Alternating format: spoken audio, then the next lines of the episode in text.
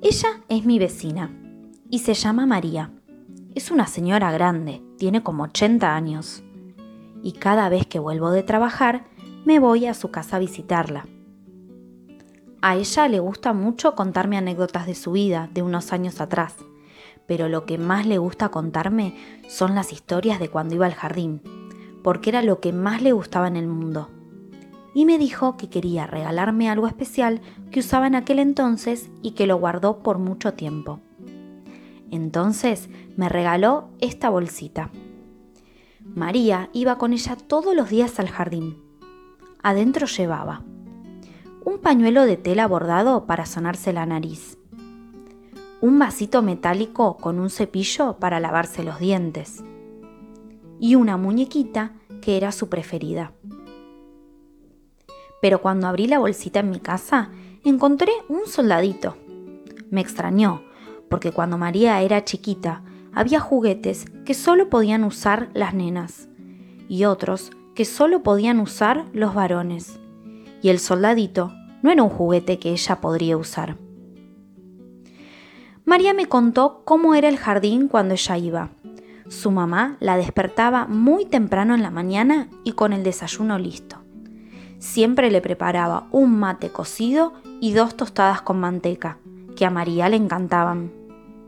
Después tenía que lavarse bien la cara, las manos, los dientes, cepillarse las uñas y peinarse para estar bien linda y prolijita. Me dijo que su mamá le ponía el delantal bien blanco y planchadísimo y después le arreglaba el moño en la cabeza. Porque cuando María era chiquita, todas las nenas llevaban un moño blanco en la cabeza y todos los varones uno azul en el cuello al que llamaban moña. Así, de la mano de su mamá, partían al jardín, que quedaba a unas cuadras de su casa. Y en el camino se encontraba con Federico, su mejor amigo, e iban juntos. En la puerta del colegio los esperaban las señoritas, también vestidas con hermosos delantales blancos. En el jardín tenían unos juguetes diferentes a los de ahora. Jugaban, por ejemplo, con unas cajitas llamadas dones que usaban todos al mismo tiempo, y cada una se presentaba con un versito o una canción, que la maestra decía y los nenes y nenas repetían.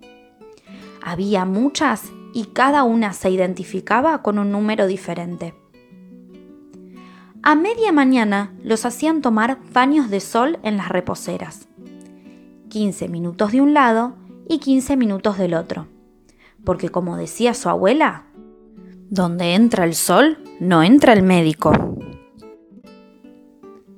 También podían salir un ratito a jugar al patio, haciendo dos trencitos derechitos, uno de nenas y otro de varones. En el patio los varones jugaban a la pelota y las nenas jugaban a la soga y al elástico.